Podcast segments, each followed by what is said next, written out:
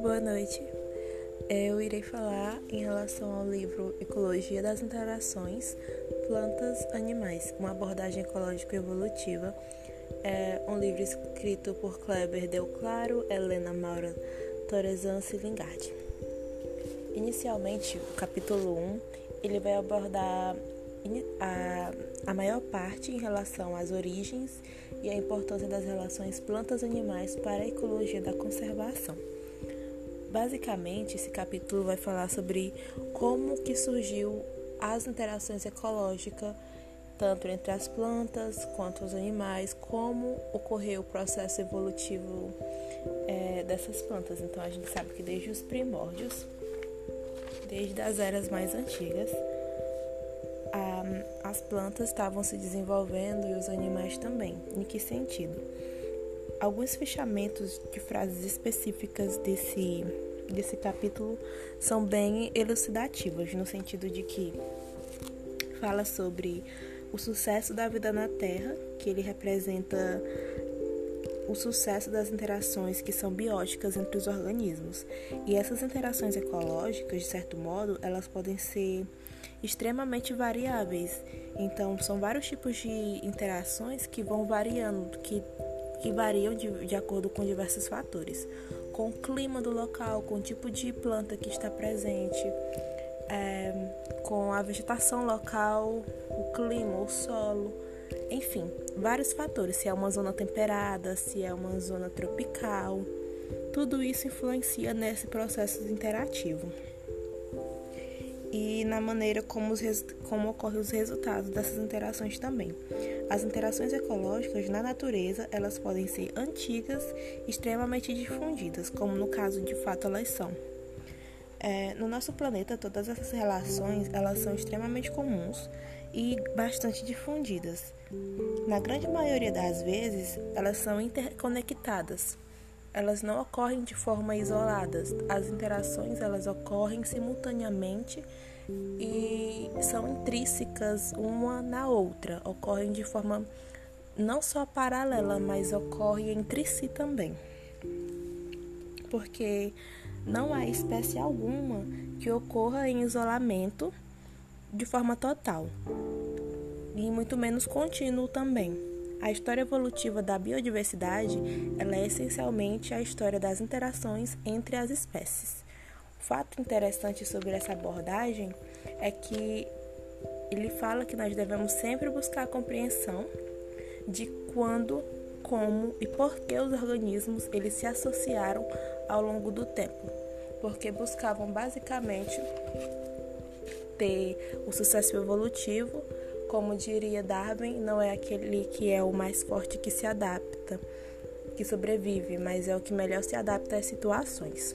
Então, por isso que as plantas começaram, as plantas e os outros organismos vivos, os animais, eles acabaram tendo esse sucesso evolutivo porque eles acabaram tendo uma maior adaptabilidade a diversos fatores. As primeiras relações entre as plantas e os animais. Elas ocorrem das espécies como como conhecemos as, uh, as angiospermas, que são as plantas que possuem flores, uh, os vegetais que são mais dominantes na face da Terra, de certa forma, cerca de 150 milhões de espécies é de angiospermas, que surgiram há milhares de anos e entre os animais, os insetos, eles são os grupos que são mais predominantes. Possivelmente, eles existem há milhares de anos, tal como a, as plantas também. Os, os insetos eles surgiram na Terra cerca de 430 milhões de anos e seus primeiros contatos com as plantas foram possivelmente com os herbívoros, que são consumidores de esporos e pólen. Os insetos eles tiveram sua radiação adaptativa e o período de maior diversificação sobreposto com o das angiospermas. Então, eles acabaram coevoluindo, ao passo que um evoluía, o outro evoluía junto. O grande sucesso das angiospermas e dos insetos na conquista da Terra, ela estava intimamente ligada em relação com os resultados das inúmeras histórias de suas interações, sejam essas interações de caráter antagônico ou caráter cooperativo. E de certa forma, o que mais impulsionou foi esse caráter antagônico, porque propiciou a questão da coevolução. Enquanto um desenvolvia uma defesa contra o outro, o outro é, desenvolvia uma defesa para destruir a defesa do outro e assim por diante, assim sucessivamente. Por exemplo, uma planta desenvolvia alguns mecanismos químicos ou físicos, como espinhos, para poder se proteger de algum tipo de herbívoro que fosse se alimentar dela. Então, esse, esse herbívoro ele iria acabar evoluindo de modo a se adaptar a essa, essa mudança, a essa evolução que essa planta teve, para que eles pudessem continuar se alimentando dela. Então, eles faziam uma contra-adaptação para poder evoluir também, e isso, isso propiciou que a evolução ocorresse de forma simultânea. Então, essa questão das características antagônicas das interações entre as plantas e os animais, elas foram extremamente benéficas, porque impulsionava essa questão da evolução de ambas as espécies. Muitas vezes elas ocorriam de modo rápido e nem sempre muito gradual, como era o esperado, que parecem mais comuns nesse tipo de situação é, é, fica bastante evidente que desde o início as plantas elas apresentaram como um recurso alimentar bastante tentador para os animais. E as primeiras relações elas se estabeleceram foram por esse caráter antagônico da herbivoria, a qual pode ter caráter predatório também. Em relação à forma de alimentação, a gente pode classificar os animais como os folíferos, que são aqueles animais que se alimentam de folhas, tem o radia, é, radia, perdão, radiávoros, que são aqueles que se alimentam de raízes, tem o florívoros, que se alimentam de flores, que pode ser tanto toda a flor ou apenas uma parte específica dela, como a pétala, a sépia, etc. Tem os frugívoros, que eles se alimentam de frutos que podem estar em desenvolvimento ou podem ser frutos que já estejam maduros. Tem os granívoros, que se alimentam de, das sementes. Os polinívoros, que são aqueles animais, aqueles herbívoros que vão se alimentar estritamente do, do pólen. E tem os nectarívoros também, que se alimentam de néctar. Além disso, as plantas elas desenvolveram algumas outras defesas que podem ser classificadas de diferentes maneiras. Algumas é, categorias são estabelecidas. Tem algumas que são defesas físicas, tem defesas químicas, defesas é, fenológicas ou até mesmo desenvolvimentais. E além das defesas bióticas que elas podem desenvolver também. Fato interessante é quando nós falamos sobre essas interações, é importante dar a denominação de cada uma delas. Quando a gente fala sobre os tipos mais comuns de interações que a gente pode observar entre os organismos, a gente pode citar a simbiose, a predação ou predatismo, que é basicamente a mesma coisa, o parasitismo, o comensalismo, o mutualismo, e tem o mutualismo obrigatório e tem também o mutualismo que é facultativo que é conhecido também como protocooperação. Em relação ao tipo de interação entre os organismos do tipo de simbiose, ele é basicamente qualquer relação entre dois organismos independente dos efeitos, que podem ser positivos, neutros ou até mesmo negativos, e que pode ser denominada nesse caso de simbiose. Já a predação ou predatismo, ela é uma interação antagônica onde o organismo que é predador ele vai ganhar, enquanto a presa, que é o outro organismo, ele vai acabar perdendo porque ele morre. E a herbivoria de sementes, de botões ou pode ser totalmente da planta também, ela pode ser encaixada nesse tipo aqui em relação à predação. Já o parasitismo, ele é uma interação antagônica onde um parasito se beneficia do outro, que é o hospedeiro, e normalmente ele não leva à morte do hospedeiro. Isso inclui herbívoros foliares, de raiz, de caule, é, parasitoides e mimetismo batesiano.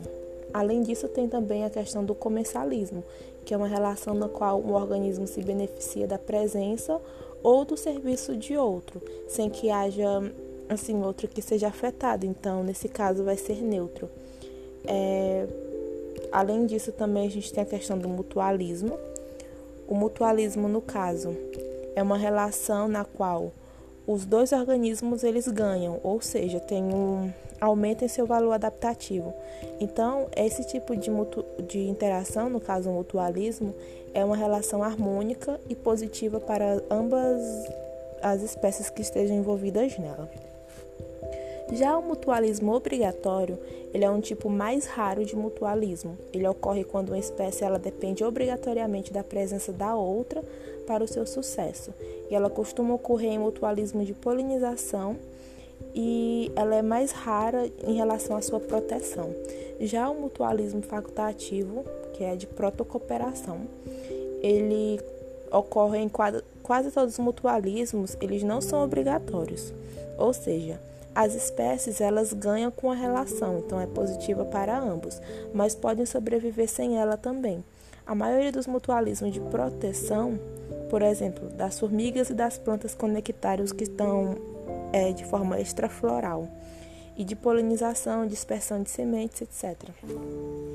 Um fato importante a ser é, ressaltado é que no livro, no capítulo 1, estima-se que na Terra existam um total de aproximadamente 20 milhões de espécies, das quais nós conhecemos menos de 2 milhões. Então, há basicamente muitas milhões de espécies que a gente ainda não descobriu que é desconhecido para os cientistas. A gente conhece pouco, mas o pouco que nós conhecemos do ponto de vista evolutivo e biológico é uma descoberta enorme e tem diversos fatores nesse sentido, porque a gente estima que ainda existe um número total muito maior dessas espécies e das espécies das angiospermas que a gente já conhece, elas são os vegetais mais dominantes. É importante também deixar claro que uh, ao longo do tempo as mudanças genéticas nas plantas e nos animais, elas foram cooperativas, elas iriam se acumulando e favorecendo as chances de reprodução desses organismos dentro das populações locais, em detrimento daquilo que não possuísse as adaptações cooperativas, trazendo uma vantagem que fosse mútua. As interações entre as plantas e animais, elas são globalmente é, multiespecíficas. E, é, e isso torna essa, esse tipo de relação muito complexa.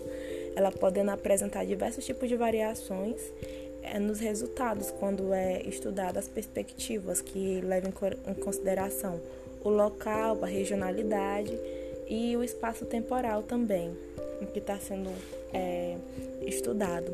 As interações entre as plantas e os animais, elas se apresentam como a nossa melhor opção no modelo de estudo para um bom entendimento dos processos reguladores e estruturadores das comunidades naturais, assim como para a sua própria preservação também. É, uma frase que tem nesse livro que é bastante interessante é quando fala que ninguém sozinho será capaz de encontrar as respostas que precisamos. Salvar as interações bióticas, especialmente as relações plantas-animais, nas comunidades nas comunidades terrestres, é, será uma tarefa na qual todos serão heróis, não havendo papel mais ou menos importante nessa história. Então, a questão dessa interação entre as plantas e animais, ela tem um caráter extremamente fundamental para a sociedade. Então, ela é muito benéfica, além de que não, não se restringe apenas em uma floresta e tudo mais. Isso afeta toda a sociedade de modo geral, afeta todas as comunidades terrestres. Então, quando buscamos preservar esse tipo de interação, isso vai ser benéfico para toda a humanidade. Outro fato interessante é em relação aos aspectos gerais é, das relações entre as plantas e os animais quando elas predominam de forma do antagonismo. Como eu falei, o antagonismo ele é benéfico, ele não é de certa forma algo ruim, porque ele meio que impulsiona é, a coevolução. A longa história evolutiva das interações entre plantas e herbívoros, elas têm levado à evolução de várias características nas quais as plantas, elas reduzem a habilidade dos herbívoros para explorar eh, essas próprias plantinhas.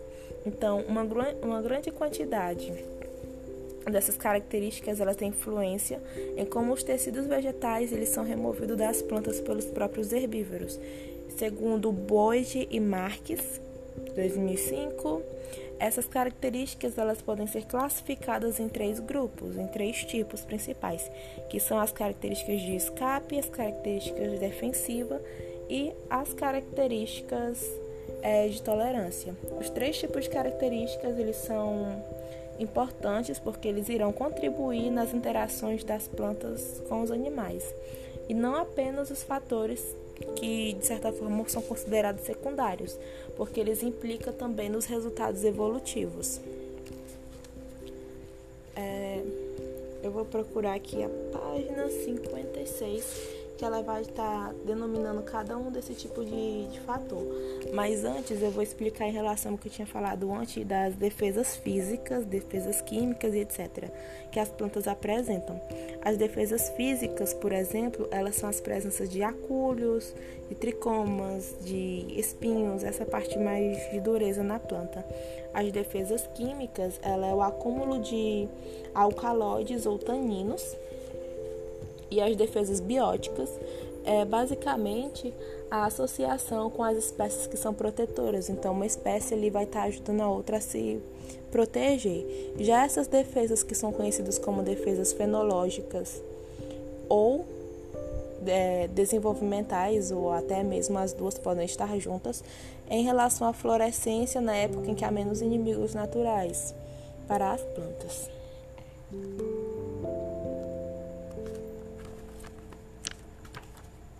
Procurar só a página aqui que explica exatamente qual eu ia falar das características de escape, ela fala que as características das plantas reduzem o impacto dos herbívoros. Então, essas características que reduzem a alimentação, que possuem a acessibilidade, a não preferência são características que diminuem as chances de encontros das plantas, que é conhecida como escape, e tem as características que reduzem os efeitos da perda de tecido, que no caso é de tolerância.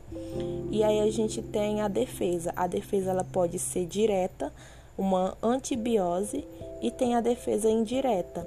De certa forma, ambas esses, esses tipos de defesas, elas vão ser defesas constitutivas e induzidas. Além disso, também é importante caracterizar, de certa forma, cada um desses tipos de defesa. Por exemplo, essa característica de escape, elas são aquelas que, são influen que influenciam, de certa forma, na capacidade dos herbívoros de encontrar as plantas. E tem as características defensivas, que são as que determinam quanto tecido os herbívoros eles irão remover da planta após encontrá-la. E as características de tolerância, elas são aquelas que contribuem para a habilidade da planta em sobreviver, em crescer, se reproduzir e a despeito de servir como um alimento para outro herbívoro.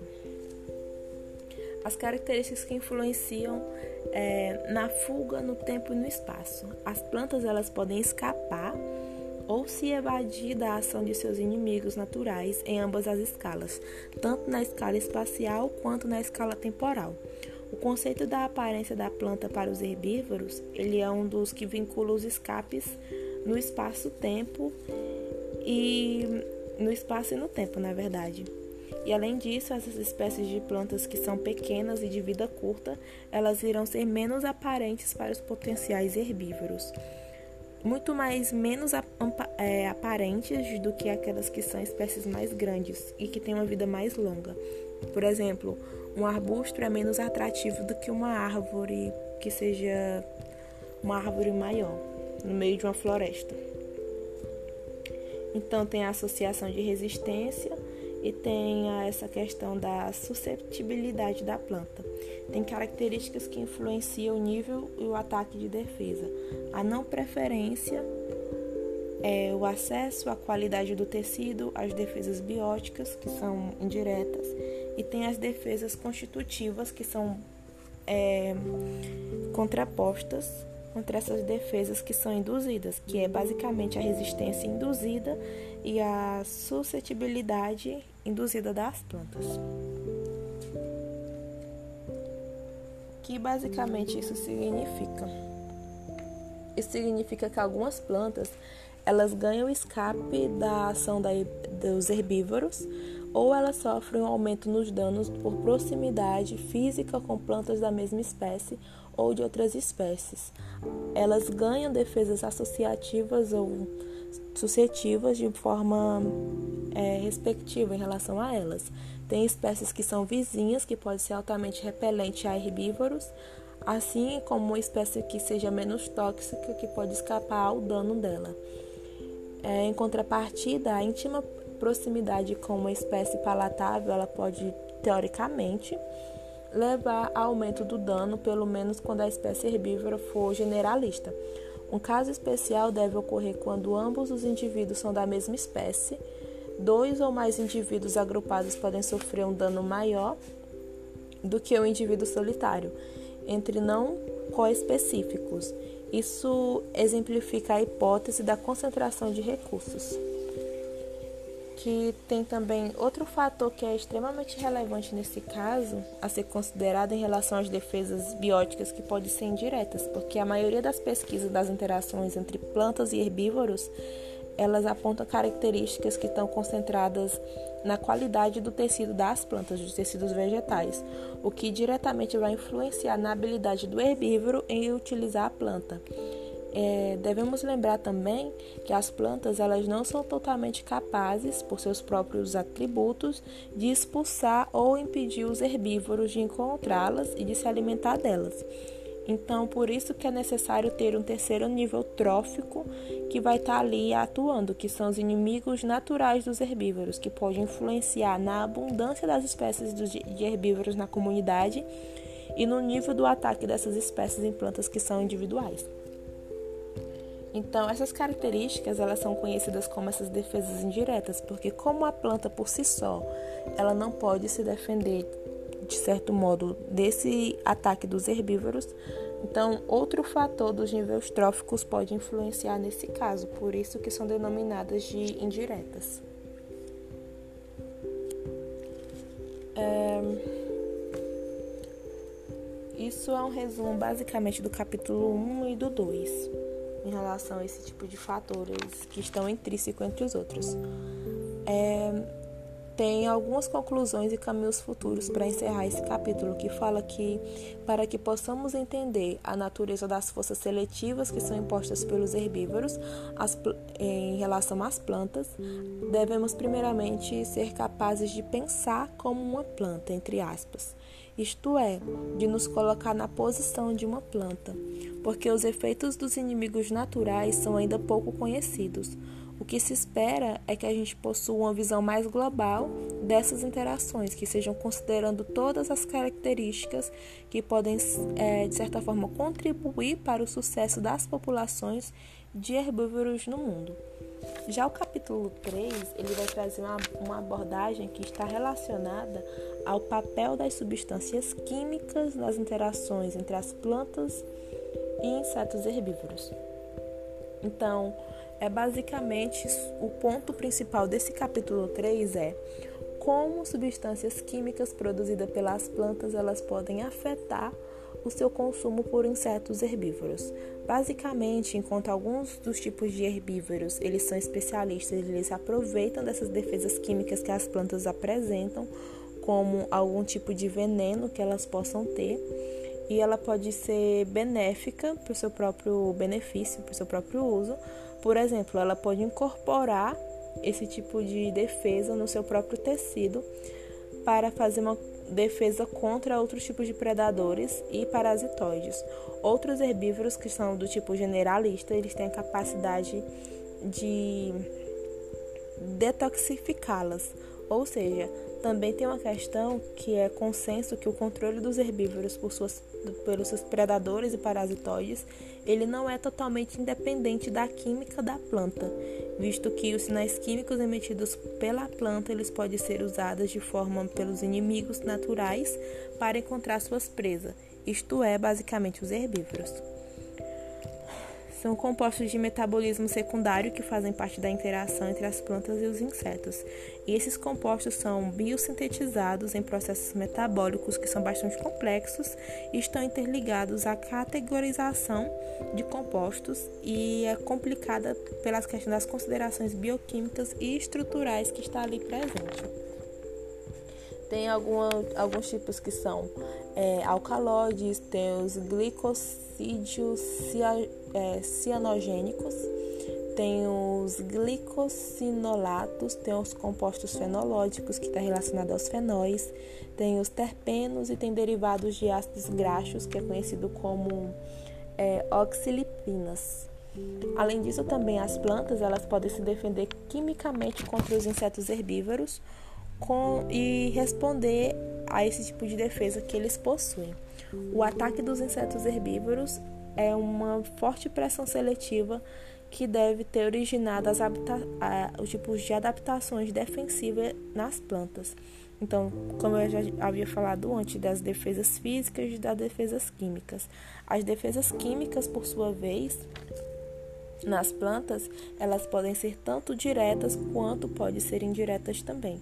E tem a questão das defesas constitutivas, que ocorrem mesmo quando a planta não é afetada a alocação de defesas químicas em plantas. O custo das defesas químicas geralmente ele é determinado pela relação negativa entre a quantidade dessas defesas e a aptidão da planta que os produz.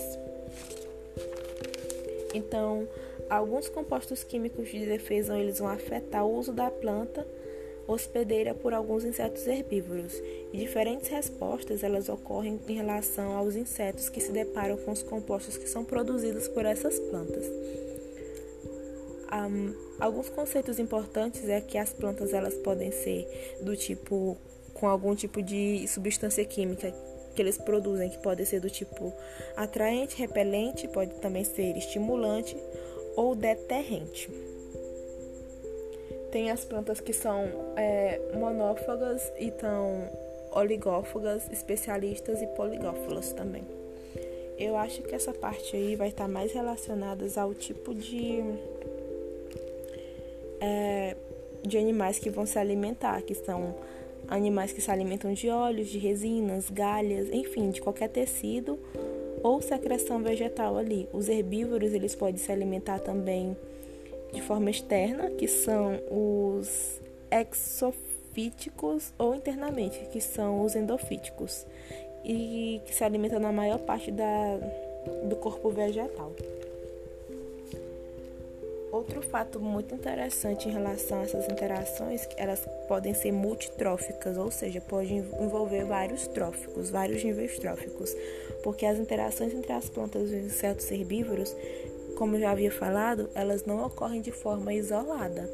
Então, para que ocorra de certa forma, é importante que a gente possa compreender que a evolução desses compostos secundários, ela precisa considerar todo o contexto ecológico onde essas interações elas ocorrem. Os componentes secundários da planta eles são basicamente sequestrados por insetos herbívoros, é, de herbívoros em benefício próprio. Muitos insetos herbívoros, sobretudo insetos que são especialistas em uma planta ou em um grupo de plantas que produzem a mesma classe de compostos que são tóxicos, eles conseguem incorporar e concentrar esses compostos nos seus próprios tecidos, tornando-se assim é, impalatáveis para os seus inimigos naturais. Outros compostos tóxicos também, eles são sequestrados de certa forma por insetos de suas plantas hospedeiras e utilizadas como defesa. Então tem as questões das defesas que são indiretas, e é como a planta ela vai atrair inimigos naturais de insetos herbívoros. A questão é que essa atração de inimigos naturais, ela é basicamente denominada como uma defesa, no caso, uma defesa indireta da planta, porque a ação dos predadores que são inimigos naturais, ela pode reduzir o impacto dos herbívoros na planta. Essas, essas respostas que são do tipo de resposta induzida, ela pode ser muito específica e cada herbívoro ele pode induzir mudanças diferentes no perfil é, porque cada um deles é muito volátil, tem uma mudança muito grande. Isso depende do, tipo de planta que nós estamos falando e do tipo de herbívoro que se encontra.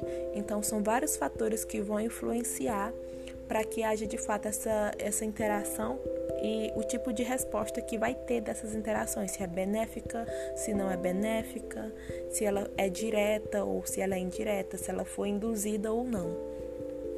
As interações químicas entre as plantas elas podem afetar insetos herbívoros e seus inimigos naturais, porque a exposição desses compostos, que são compostos secundários, eles são liberados por plantas vizinhas e pode afetar não só as defesas do tipo de defesas diretas de uma planta, mas afeta também as defesas do tipo indireta, que vai alterar a atração de inimigos naturais dos herbívoros.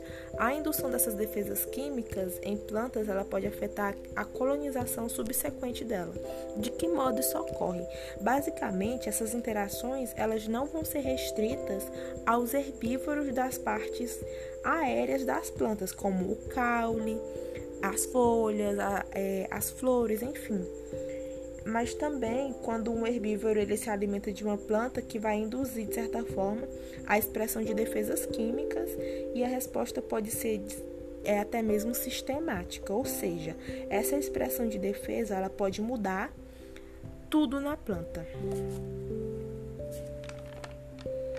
Tem algumas considerações finais do capítulo 3, que é em relação ao fluxo de substâncias de defesas que está ao longo dessas cadeias tróficas, porque eu falei dessa multi, é, desse fato dessa multitropicidade, ou seja, que é vários fatores de vários tipos de níveis tróficos que vão estar atuando junto.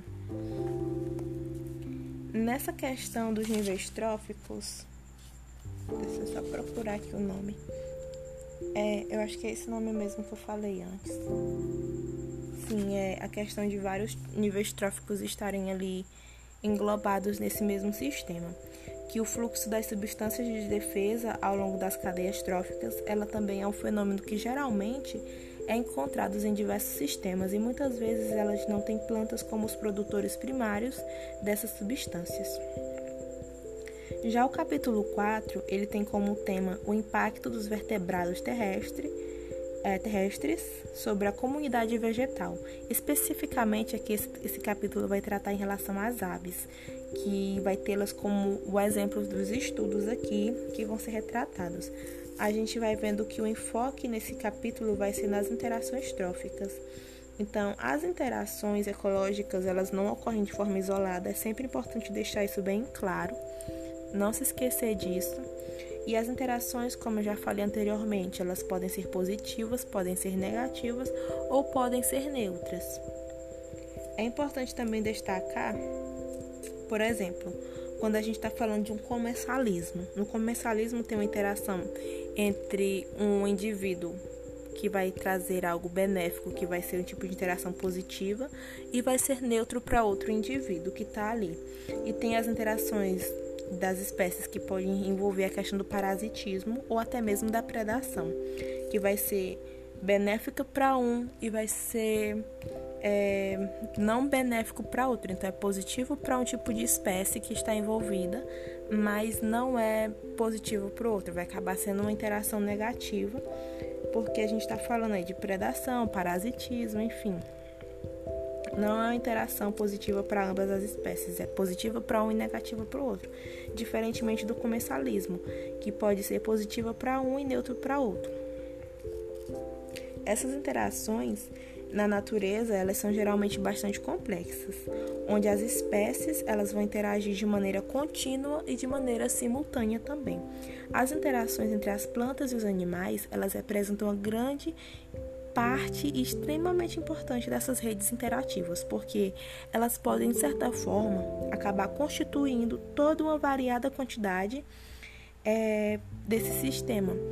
Então, todas essas relações elas vão ter um enorme impacto, porque essas, é, principalmente quando a gente está tratando aqui de relações, de interações, no caso, que não são dos níveis tróficos em si, mas porque elas ocorrem também mesmo quando não se trata de nível trófico, no sentido de que, por exemplo, quando as plantas elas servem como abrigo ou como substrato para nidificação de algumas plantas ou para alguns animais, na verdade para alguns animais. E nesses casos, as interações ali vão ser do tipo comensais, Vai ser positivo para um, vai ser neutro para outro. Então, portanto, vai ter é, um impacto de certa forma pequeno em relação a essas plantas. A gente pode detectar interações quando a gente aprende a reconhecer ou atestar a ocorrência da, de uma interação que tem um determinado animal entre uma planta também, que vai ser relativamente fácil, porque a gente tem alguns, do, alguns métodos que a gente pode utilizar para esse fim. Tem dois métodos específicos, que vai ser é, da observação direta e a captura.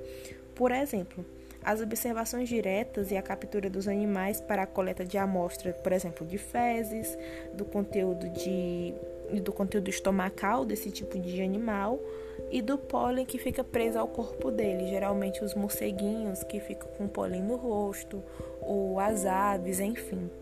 Alguns aspectos positivos, que são a polinização, a dispersão de sementes e o controle dos herbívoros. Então, as aves e os morcegos, eles são conhecidos como os vertebrados que atuam com mais frequência como esses vetores da polinização, que são animais que vão transportar os grãozinhos de pólen que está ali do órgão sexual masculino para o órgão sexual feminino da planta. E eles também atuam como agentes de, de dispersão. Tem ali os animais que eles, eles vão transportar as sementes dos locais que são adequados para a sua própria germinação. Tem algumas analogias que podem ser feitas entre a polinização e a dispersão de sementes que são extremamente comuns.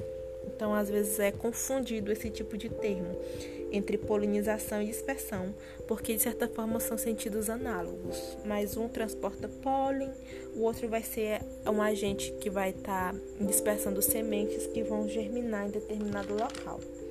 A polinização é a grande maioria das plantas atuais que, que ocorrem em várias florestas, ela chega a ser 99% das espécies arbóreas e ela necessita da ajuda de animais que são tidos como vetores que vão ali ajudar nessa dispersão desse pólen para realizar a reprodução sexuada.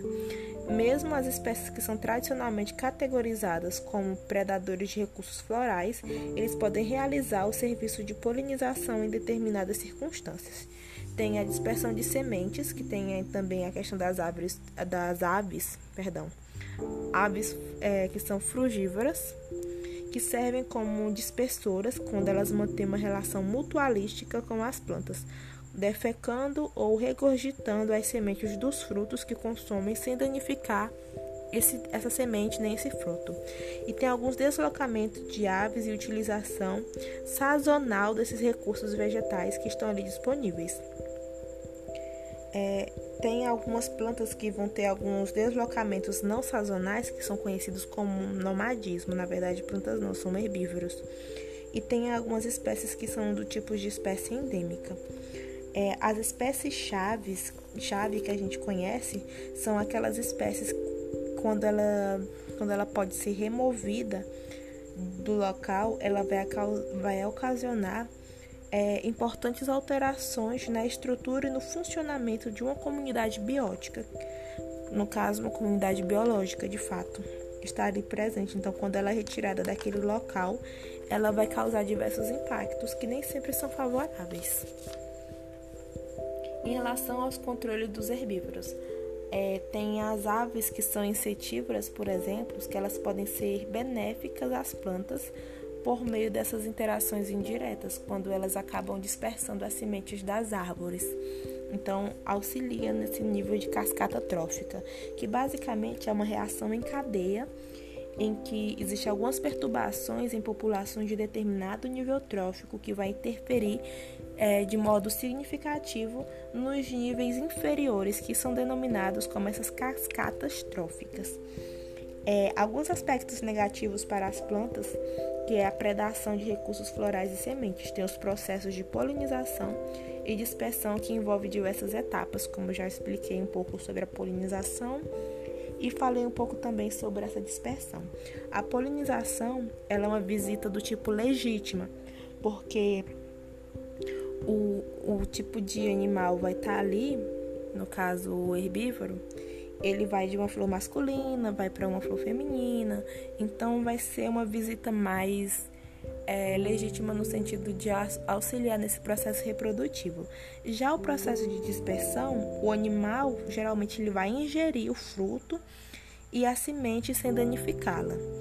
E se não houver nenhum tipo de danificação nessa planta, então podemos dizer que esse processo de dispersão foi positivo.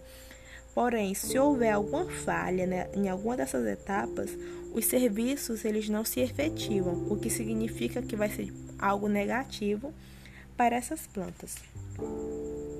Outro fato que é extremamente interessante de deixar para deixar claro é em relação à predação dos recursos florais, que tem o consumo de flores e da pilhagem de néctar. A predação de sementes, que está relacionada com a hipótese da ausência de folhas, e tem a influência da questão do território, da, da questão em relação à redução do fluxo gênico. Isso vai ter mais a ver com aquela questão dos níveis tróficos, é, fluxo gênico, fluxo de energia, de um animal que se alimenta do outro, que consome a energia do outro, essa coisa mais básica. Mas a gente sempre deve voltar ao básico para poder ter uma base consolidada dos conceitos. Então, os polinizadores territoriais, eles vão impedir a aproximação de outros potenciais é, polinizadores naquela área específica, que eles são territorialistas. Então, eles vão reduzir as taxas de visitação desse outro tipo de espécie e pode ser, portanto, a eficácia dela em relação ao número de visitas vai ser reduzido dos indivíduos que vão estar ali presentes. E já essas atividades de elas são também suscetíveis ao território que está ali intrínseco. Tem a influência antrópica, que em relação às aves, aos ambientes agrícolas, por exemplo, que é conhecido como os corredores de néctar. No geral, as informações disponíveis elas indicam que as aves elas são as mais afetadas pela é, descaracterização e pela fragmentação também dos seus ambientes naturais por conta dessa substituição pelos ambientes agrícolas. O que elas poderiam atuar, é, que acabam atuando de forma negativa nessas áreas agrícolas e, ao contrário, elas podem até mesmo propiciar ambientes adequados para é, que podem restabelecer os serviços ambientais nesses sistemas, como a polinização, a dispersão de sementes, porque ao invés das aves elas serem é, as vilãs desse sistema, na verdade, elas podem trazer diversos benefícios, como essa dispersão dessas sementes, as polinizações e elas podem acabar consumindo também os artrópodes, que são os folíveros, aqueles que vão acabar se alimentando de plantas. Então, elas não vão ser é, maléficas, muito pelo contrário, vão ser extremamente positivas. Eu vou falar um pouco aqui sobre o capítulo 5, tô fazendo um resumo bem breve, só para que tu fique um pouco atualizada, não ficar tão perdida em relação ao conteúdo do livro. É, no capítulo 5, ele vai estar tá falando em relação a uma breve introdução da história natural da polinização. Esse capítulo aqui ele fala que as plantas elas vão formar de certa forma o alicerce das cadeias alimentares. Portanto, elas ocupam sempre o primeiro nível trófico e elas são a base nutricional para os animais herbívoros. Mais de, milhão, é, mais de 200 milhões de anos depois do surgimento das gimnospermas, ou seja, na segunda metade da era Mesozoica, lá no início daquele período que é o Cretáceo, surgiram as plantas com flores ou conhecidas como angiospermas, né? É, as primeiras espécies de angiospermas elas apresentavam flores de várias formas, de vários tamanhos, mas algumas características elas são consideradas como características do tipo primitivas e são encontradas em um grande número de matéria que é fossilizado, material fossilizado na verdade, com tamanho de pequeno a médio, com eixo floral alongado, com órgãos florais numerosos e alguns dispositivos de forma é, helicoidal além da ausência de alguns órgãos agnados, que são órgãos congressidos. Além disso, para que uma, é, geosperma ela produzisse os frutos e as sementes, é preciso que ocorra, de certa forma, a fecundação, que essa fecundação depende do processo de polinização. E há raríssimos casos de desenvolvimento de sementes sem polinização e fecundação do tipo obrigatória. A polinização basicamente é o que?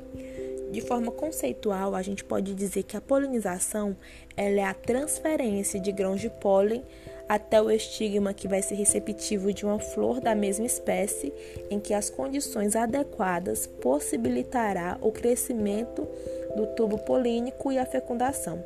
Os primeiros eventos de polinização, com a participação de insetos, eles indicam que as moscas, os besouros, as vespas e até mesmo as mariposas, elas tiveram um papel extremamente importante, um papel primordial na polinização das primeiras angiospermas.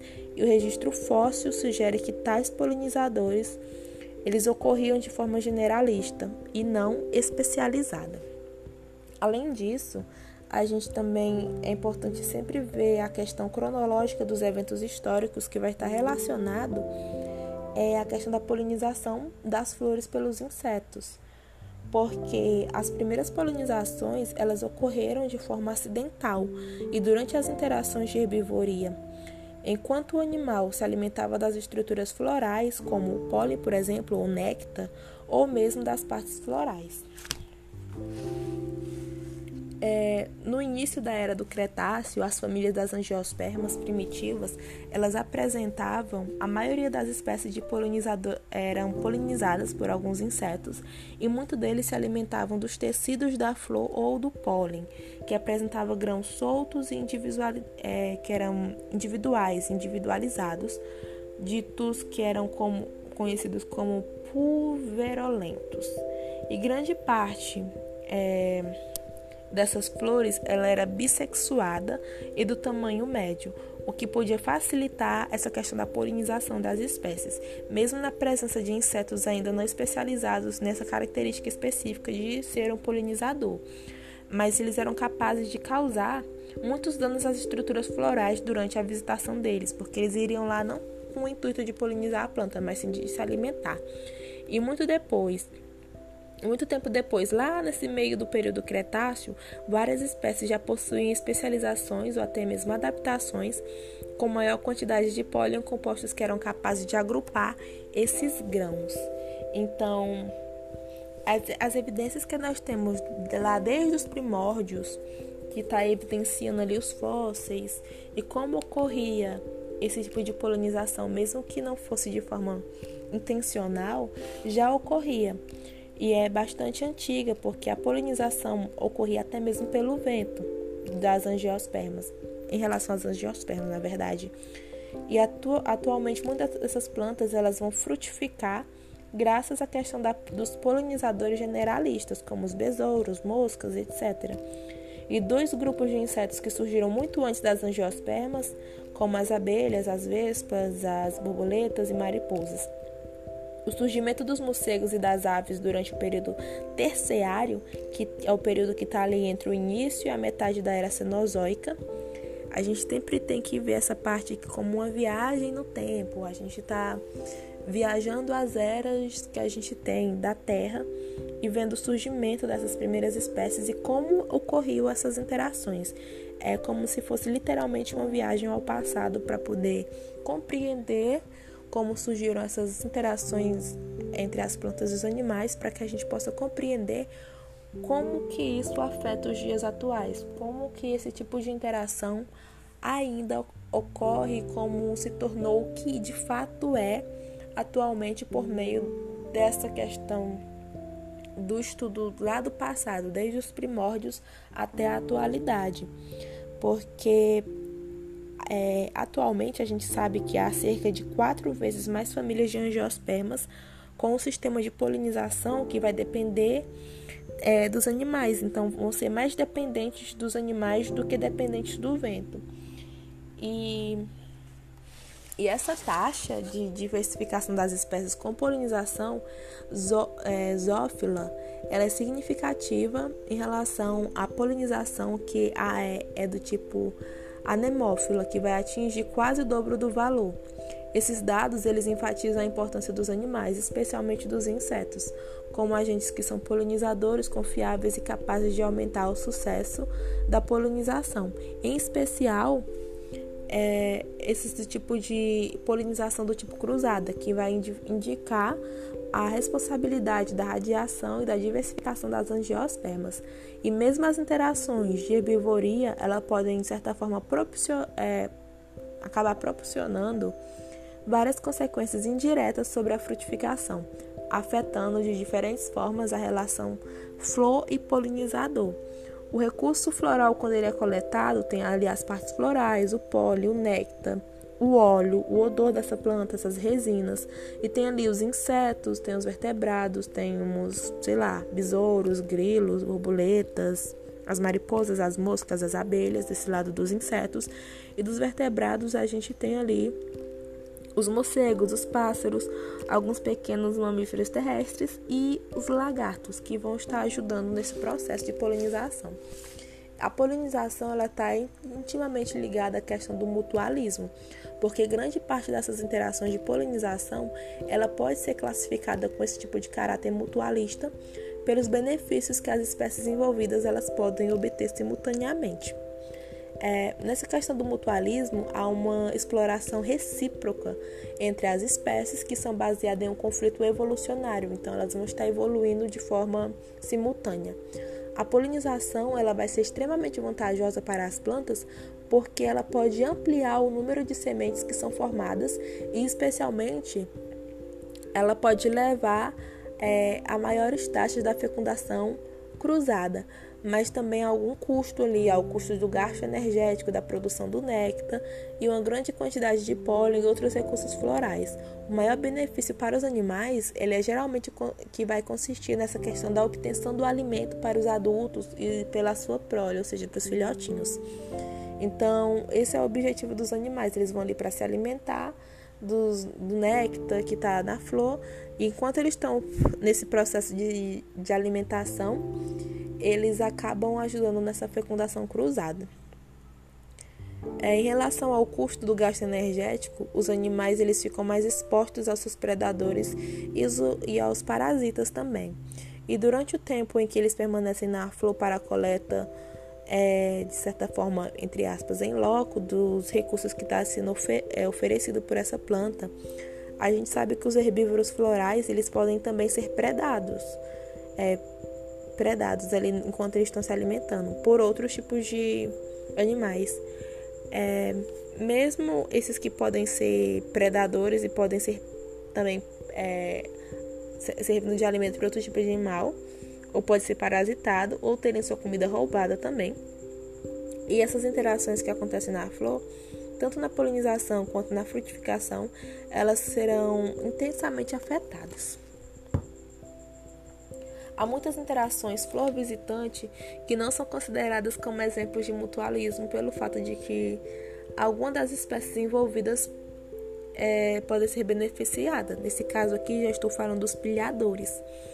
E esses casos denominados de pilhagem ou roubo, ele representa as associações onde o animal coleta o recurso oferecido sem efetuar a polinização. Esse tipo de pilhagem, ele ocorre quando o recurso floral ele é coletado sem causar dano às estruturas da flor, enquanto o roubo, ele é a coleta do recurso com dano na estrutura floral. Por exemplo, a abertura de uma perfuração na base da corola da plantinha, para a retirada do néctar sem que o inseto entre em contato com esses órgãos de forma direta. É, sem que entre em contato com os órgãos reprodutores da flor, ele é considerado um roubo. E como consequência desse tipo de pilhagem, um roubo, a queda na atratividade daquela flor para o seu polinizador. Quando isso ocorre, essa plantinha ela acaba sendo menos atrativa para os demais polinizadores. Então, ela vai é, diminuir o número de grãos de pólen disponíveis para a polinização de outras flores, vai ter uma menor carga ali do grãozinho de pólen, menor quantidade é, e menor variabilidade genética também das espécies das sementes ali que vai ser formadas e, de, e, isso tudo vai prejudicar a função masculina e a função feminina da flor. E há casos em que a presença do animal que se retira o néctar sem polinizar a planta pode aumentar também as taxas de visitação de outros animais.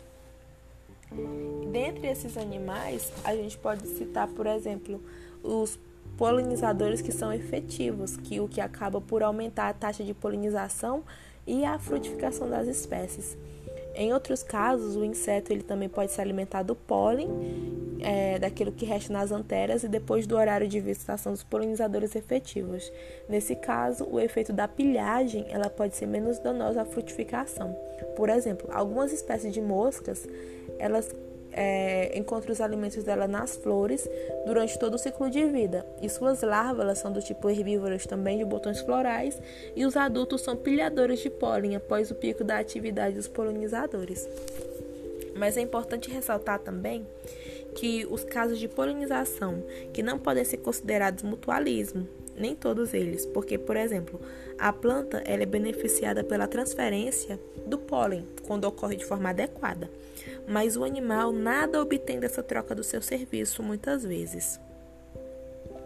Além disso, é, o que a gente pode ressaltar é que esses exemplos de polinização por engodo, por exemplo, pelo qual a flor produz uma é, atraente imitação química tátil e, e visual de um recurso alimentar, como exemplo de sapromofilia, não, sapromiofila, ou de uma fêmea sexualmente receptiva, que são alguns exemplos da polinização das orquídeas por, por alguns outros tipos de é, Hymenopterus machos que vão atrair o polinizador sem dar nada em troca. Então não pode ser considerado mutualismo, porque só a planta que vai ganhar a polinização dela, mas o animal herbívoro ali ele não vai ter nenhum tipo de ganho. Então a gente tem que aprender também a diferenciar essa questão do polinizador e de pilhador. É importante reconhecer sempre as estruturas florais, os aspectos gerais das flores, que a gente já viu isso aí no período passado em anatomia e morfologia vegetal, como a gente saber o que é um, um botão, o que é um cálice, as pétalas, sépala, é, os estames, androceu, gineceu, e entender as funções delas. É, é bastante importante quando a gente vai estudar essas interações e observar o que, que ocorre em cada uma delas. É, além disso, também esse, cap esse capítulo fala em relação é, ao perfume à fragrância que as plantas produzem, aos óleos vegetais ali delas, que é atrativo também é, para os insetos, as partes florais das flores, as resinas, e a polinização também pode ser por engodo ou por simulização é, simulação de recurso no caso, porque nesse tipo de polinização a flor ela apenas simula um recurso muito interessante para o polinizador, que no caso esse recurso ele não existe de fato, ele não pode ser coletado, por exemplo, é, algum algum tipo de, de orquídea que possui uma pétala que é diferenciada e ela é capaz de simular uma fragrância que de fato ela não possui. E a morfologia dessas plantas fêmeas são também diferentes. Então é quando uma planta ela de certa forma ela vai simular uma estrutura de algo que ela não possui de fato. Além dos compostos voláteis que são responsáveis pelo odor e pela morfologia floral, outras características como a altura dos botões em relação ao solo, é, a época em que ocorre a floração, o período do ano, enfim, tudo isso respectivo à morfologia da, da planta também é extremamente importante porque vai atrair ou não os polinizadores. Além disso, tem a questão das síndromes das polinizações, que ocorrem quando fornecem um excelente conjunto de informações que auxiliam a estabelecer as relações e o tipo de, é, de recursos produzido na flor, a forma, o tamanho, a cor, o perfume e etc. No livro aqui tem uma tabela que tem as principais características de síndromes de polinização, que fala lá do agente polinizador, da cor predominante, do odor, da simetria, da distância. Também fala da recompensa e da posição da flor na, é, na copa que ela está ali também. Tem várias outras características aqui extremamente importantes que fala lá de sapromiofilia, miofilia, que eu vou fazer outro podcast para falar sobre ele, porque esse daqui já está quase com uma hora e o máximo é uma hora por bloco. Mas basicamente é isso. Tem uma frase que eu vou utilizar aqui para encerrar, que ela é extremamente motivadora em relação às interações que fala o seguinte: O caminho para quem se interessar pelas interações entre plantas e animais começa na história natural e só termina e, e só termina onde terminarem seu encantamento e sua ambição. Então é isso, de certa forma resumida do capítulo 1 ao 5, que engloba três partes principais aqui do livro. De alguns sistemas eu fiz um resumo bem bem sintético, de certa forma, bem geral. Não é nada muito aprofundado, mas eu espero que você tenha compreendido. Tem é, alguns aspectos introdutórios, alguns aspectos históricos de como ocorreram, é, algum, alguns, alguns conceitos. E, e é isso.